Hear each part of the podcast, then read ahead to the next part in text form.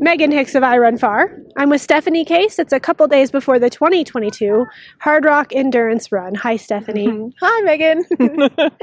Welcome to Silverton. Welcome to Hardrock. Thank you so much. We've just been laughing because I am worried about being out of breath in this interview.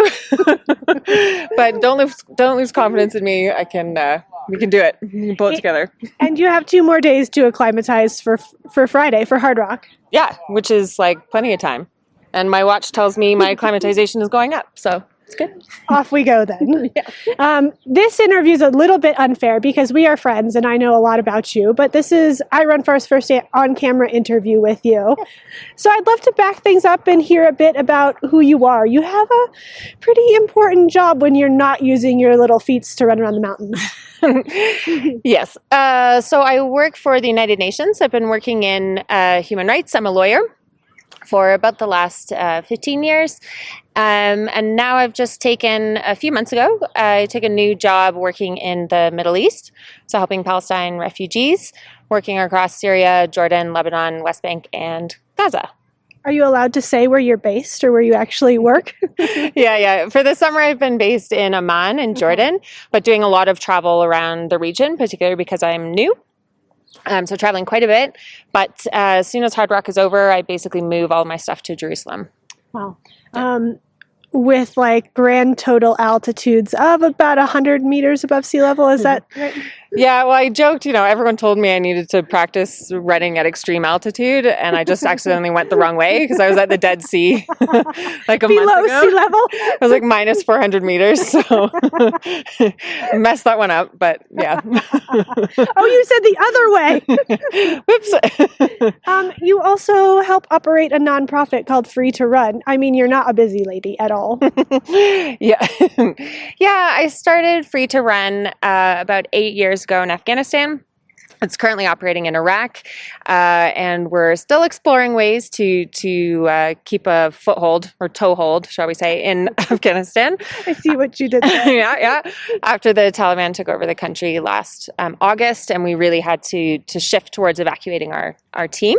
But Free to Run is all about uh, using outdoor sports and adventure to create female leaders in areas of conflict because uh, we believe, and I strongly believe, that uh, when women and girls are seen outdoors, when they're visible, that changes the ideas and the views that um, people have in the community about the roles that they should be playing in society.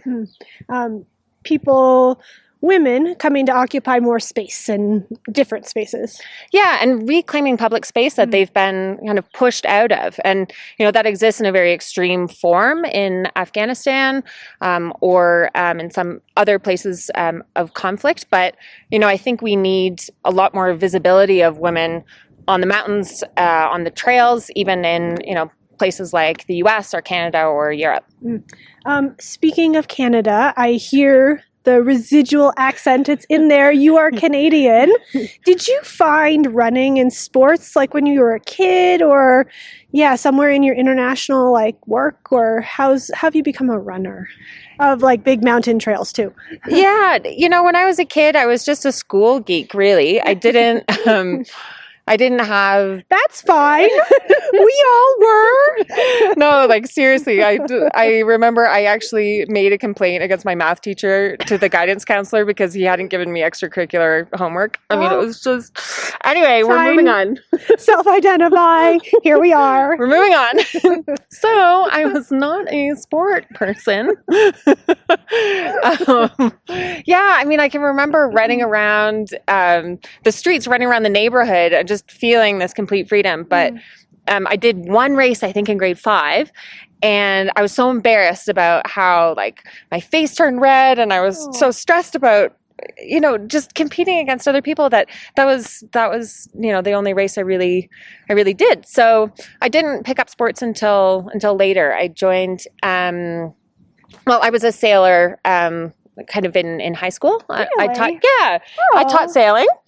So um, yeah, kicking and screaming. That will be useful here. yeah, my dad brought me into sailing lessons, kicking and screaming, and I hated it until I found a very very hot instructor.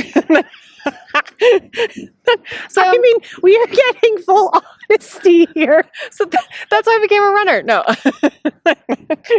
no. Then then I became a, a varsity rower amazing.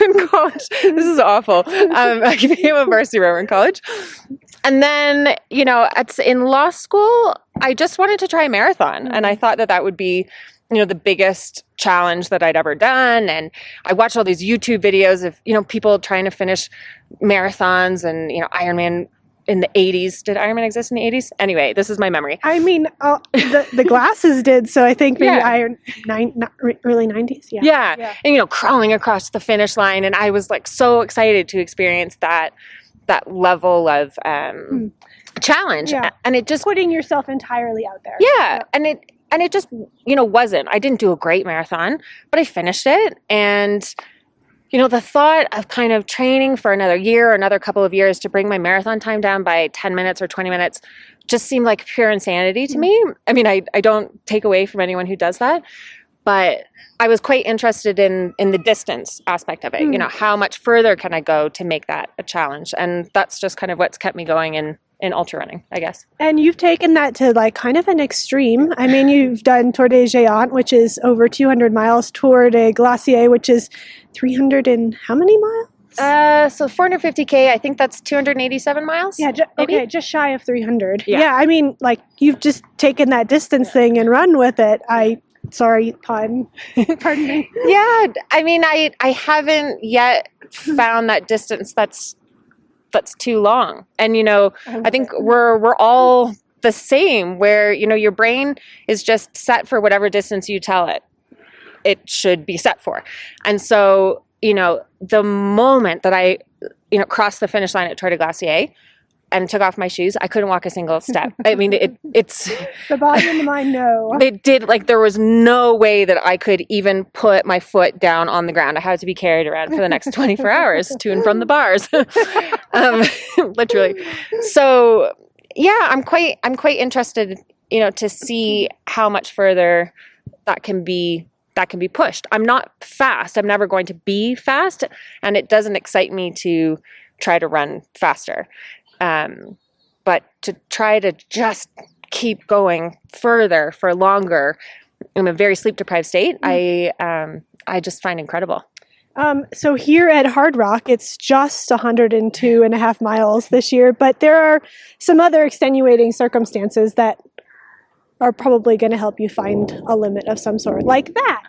yeah, yeah. I think the altitude for sure is going to be um, the hardest for me. Okay. It's I'm just really tired, and you know I've tried all of these things. I bought this altitude machine, and you know went through the military and the police, and you know all of these other officials to try to get it to Jordan, and then. You know, in my in my last month, I actually got approval to um, come out and train in Chamonix. So my machine is back in Jordan, and I wasn't able to use it much when I was there. So um yeah i mean the effort has been there. It's just the execution is probably uh, not great. But you know i think everyone's going to be in the same boat a little bit other than all of the um you know all the runners who are are based in colorado or have had a chance to be in colorado. Um i don't know. I mean i i don't know what else will bite me. I think it's a different you know the the climbs are massive. I've done those types of climbs before i've done the distance before but it's all every race is every race is new and it's just kind of throwing a bunch of things into a bag and shaking it up and Seeing seeing seeing what you pull out Yeah. yeah yeah On that newness and that differentness aspect, what what gets you excited about Hardrock? Like when you're laying in bed at night, what are you like? Yeah, I'm really stoked about this. for me it's going to be the just the rawness of the mountains um, the scenery you know i like to to just disappear as much as i can. I don't like big races. I don't like a lot of people around. I like to just um, to just disappear into the wilderness and experience whatever the elements are, are throwing out. And i'm really excited this year that there's 27 women.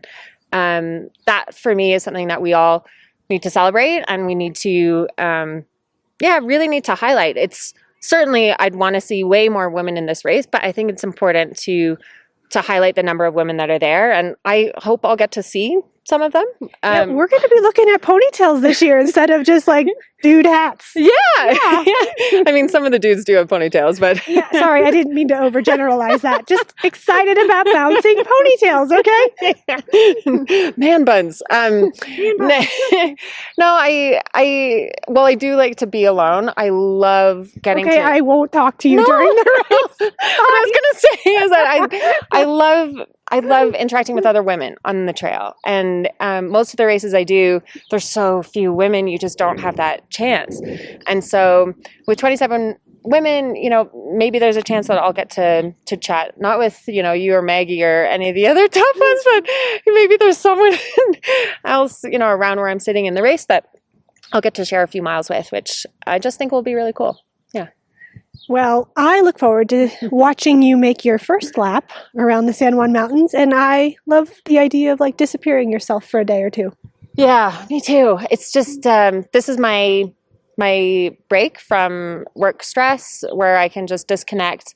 You know, the last race I did in Tor des Glaciers, it was right after we had just evacuated Mm. um, women and girls from from Afghanistan, and I was still getting pinged, you know, on a daily basis. Um, and so that race for me, I really had to give myself permission to to disappear, but it was tied in with a lot of guilt. And there was also a film going on, which is showing um, tonight. Just a couple hours. yeah, but you know, there's stress involved in that as well because then you have drones and shooters, and Yeah. it's quite hard to to get that completely immersive experience. And I've got nothing. I've got nothing to prove here, um, and I'm have no guilt with shutting off my phone this time. So I love it. Shut her down. yeah, yeah, I- it's it's, it's going off. And good luck with your lap around the mountain. Thank you. You too. Thank you. Yeah, get a beer for me at the end. Yeah. Get a beer for me at the end.